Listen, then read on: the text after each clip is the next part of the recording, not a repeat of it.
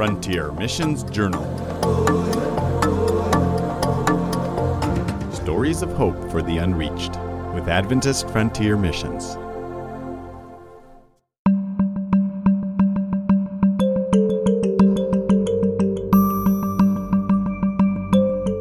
As I stepped into the bedroom, I froze in my tracks.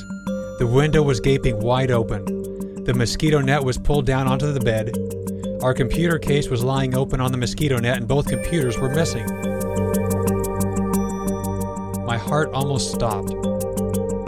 We had been robbed.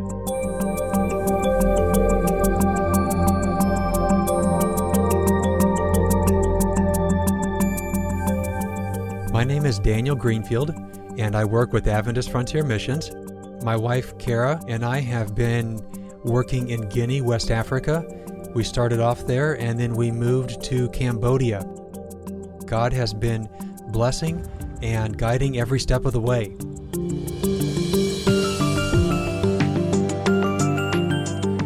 There's another story that I wanted to share with you from our time in, in Guinea, West Africa.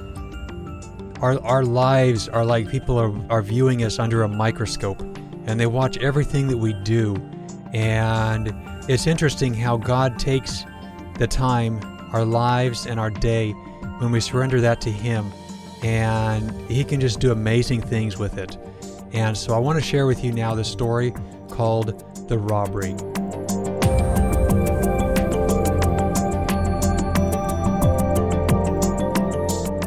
It was Sabbath afternoon, and we had just arrived home from church. The rest of the Susu team had gone over to a member's house for lunch. We had been invited, but Andrew had been sick, and we were trying to keep him on a regulated diet. We told them that we would run home and feed him and then come over. Fortunately, we had just received the funds to purchase a motorcycle. It was nice to be able to make it home for lunch in 10 minutes instead of an hour's walk in the hot sun. As we walked into our dimly lit living room, Kara went into the kitchen to prepare food while I changed Andrew's diaper. After getting the little squeaker cleaned up, I headed for the bedroom to dispose of the remains.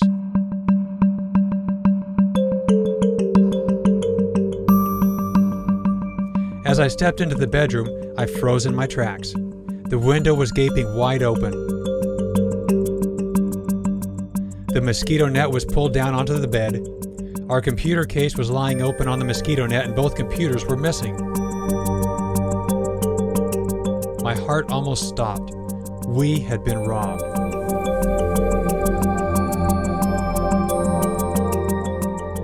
I shouted for Kara as mixed emotions ran through me. I felt sick to my stomach. Kara and I surveyed our bedroom in shock as our curtains gently blew in the wind. We need to call Mark Coleman, Kara said. Let's pray first, I responded. We held each other and prayed. So many thoughts went running through our heads. As we looked around, Kara realized there were many things that the thieves should have taken but didn't. None of our money was missing. Maybe our arrival had scared them off.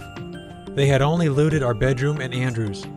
They had stolen both of our computers, our scanner, printer, all of our camera equipment, Kara's flute, my hair clippers, two flashlights, some small change, and Andrew's changing mat. Kara told me to go look outside the courtyard and in the vacant houses around the courtyard. Sometimes thieves will hide out nearby or stash the things they've stolen if they have been interrupted. I quickly went out looking, and Kara began trying to contact our teammates.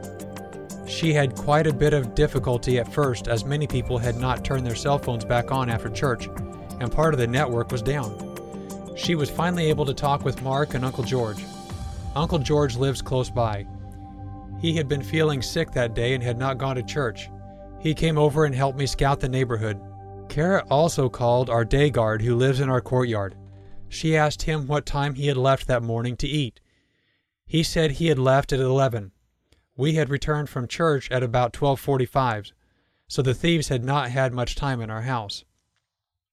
We were sure we had scared them away when we came home. Soon Mark, Uncle Joshua, and Uncle Fred arrived. They came in and surveyed the damage. They talked for a few minutes about what would be the best thing to do. We knew we should contact the police, but we were a little hesitant. If a local person is living in the courtyard of a foreigner and the foreigner's house is broken into, the police will customarily beat the local person, assuming they know something or were in on the crime. Our guard had worked for the Colemans for seven years, and we had full confidence that he wasn't part of the robbery. We decided to contact the police and also make it clear that they should leave our guard alone. We didn't expect a whole lot out of the police, but if our stuff showed up, we would need proof that it had been stolen. We also put word out in town so the guys who deal in electronics would know our stuff if someone tried to pawn it off.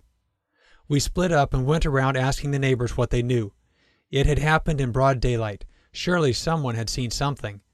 But no one admitted to seeing anything. We suspected the robbers had paid at least one of them to look the other way. We were at a loss.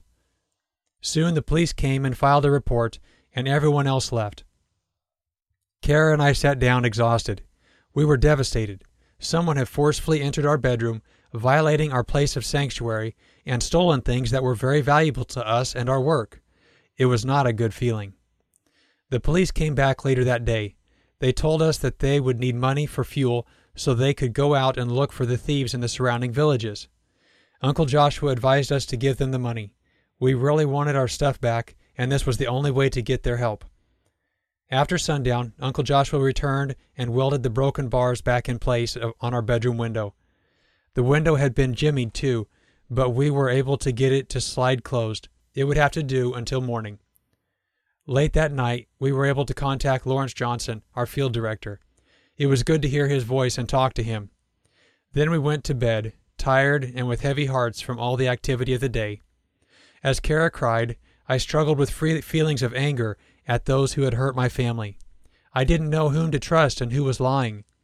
We didn't understand why all this was happening.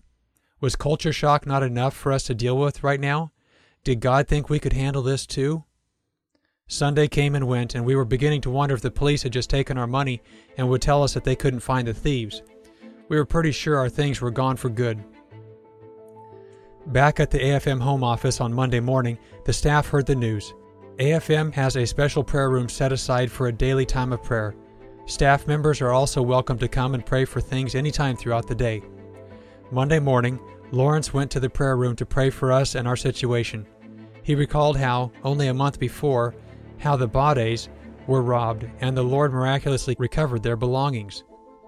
As he lifted us up, he wondered whether the Lord would work mightily a second time but he prayed that the Lord would return our things to us as he did for the Bades and glorify his name through the situation. On Monday afternoon, which was Monday morning at the home office, about the time Lawrence was praying, there was a knock at our gate. It was the chief of police. He told me that they had found the thieves and wanted me to come and identify some things. I contacted Mark and told him to meet me at the police station. I also took our day guard with me, who knows the local language very well. As I got the motorcycle ready, I asked Kara to pray for us. As we pulled out of the courtyard, the police chief was already up the hill out of sight. I revved the motorcycle and hurried to catch up. I was again thankful the Lord had provided transportation for us only the week before. As we walked into the dimly lit police station, I saw our laptop computer sitting on a bench beside the chief of police. Praise the Lord! This was especially exciting to us because our laptop had many important documents on it. If none of the other items were found, we would have been happy just to get this one thing back. I learned that the police in a major crossroads town about 45 minutes away had been notified of the theft. They began checking vehicles for our stuff. One police officer saw a young man who was a known criminal. He was in a taxi headed for another large town. The officer checked the young man's bag and found our laptop. Of all the people and bags passing through the town that day, he chose to check that bag. Coincidence? I think not. God had his hand in this situation. After I had identified the computer, the police brought in the young man who had been found with it. Despite his handcuffs, he still looked pretty cocky. They sat him in a wooden chair, and the police chief asked him his name. The boy started to smart off to the police chief. The chief got stern with him and asked him several more times what his name was. Each time the boy wouldn't give his name. Then the police chief said something to the other officers in the room. Three of them moved in, they proceeded to hit the young man in the chest and on the side of his head. I was very uncomfortable at this turn of events, but I knew this was how things were done in Guinea. After a few minutes of this treatment, the young man finally stood up and started to talk.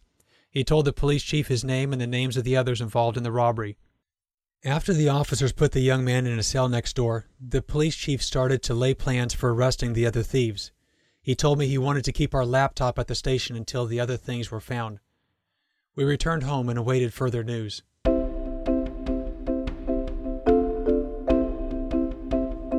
Later that afternoon, Mark received a call from the chief of police. They had found more of our possessions. We made our way back to the police station and found three more young men in custody and almost all of our stuff. The only things still missing were our video camera, a flashlight, a camera battery, and Andrew's diaper changing mat. These were with the ringleader, whom they were unable to catch. The thieves were all students. The youngest was maybe in eighth grade. The police are still looking for the ringleader. People have reported seeing him in Conakry. It was sad for us to find out that he had attended our church in the past and had known the Colemans for a long time. The boys are still in the local jail. The parents have tried to pay the police to let them go, but so far the police have not accepted the bribes. We don't know how long they will be there, but we pray the police will do what they should. This whole experience was challenging for our family. However, looking back on it, I can certainly see the Lord's blessing. When Mark told one of his guards, a devout Muslim, that we had gotten almost all of our things back, the guard's mouth fell open. Wow, your God is with you, he said. In West Africa, stolen things are almost never recovered. It had clearly been a miraculous display of God's power. Others in the community have commented about how God answered our prayers. As difficult as it had been, I'm glad to see that the Lord has allowed these events to become a shining light in the community. Again, we have seen the great controversy played out as Satan clearly aimed to discourage us and drive us from his territory.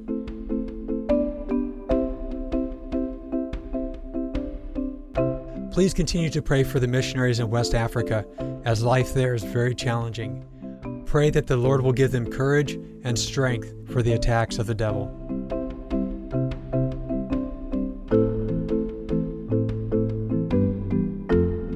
A few months after this story took place, the Greenfields were in the States seeking medical attention for their son Andrew.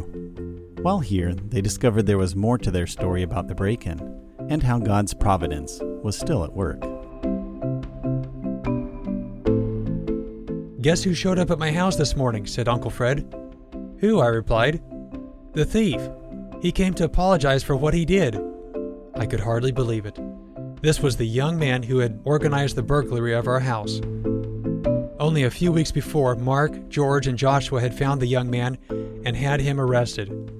At the station, the police took off the boy's clothes and put him in a jail cell. As the boy undressed, they noticed protection charms on his body. They were from the Karamoko, the equivalent of a witch doctor. One charm around his arm was supposed to tighten to warn him when he was in danger so he could escape. It had obviously failed. About a week after his arrest, we heard that there had been a jailbreak and all the inmates had escaped. I was worried, but what could I do? Mark called a meeting with the men in the church. We decided to turn things over to God and let Him deal with this problem. Now, Fred was telling me that the young man had come to his door earlier that day and apologized for what he had done. At first, I was suspicious. Then I began to realize that this was God's doing. Fred went on to tell me that the young man had said that our God was powerful. Ever since the jailbreak, he had been praying a lot and had just now gotten up the courage to come and apologize to Fred. Fred told him that he needed to apologize to Mark, Kara, me, and the rest of the Susu team members, but the young man, he said, he wasn't ready for that yet. Please pray that the Holy Spirit will continue to work in the heart of this young man to turn his life around and make him a testimony to the power of our God for the people of this community. Thank you.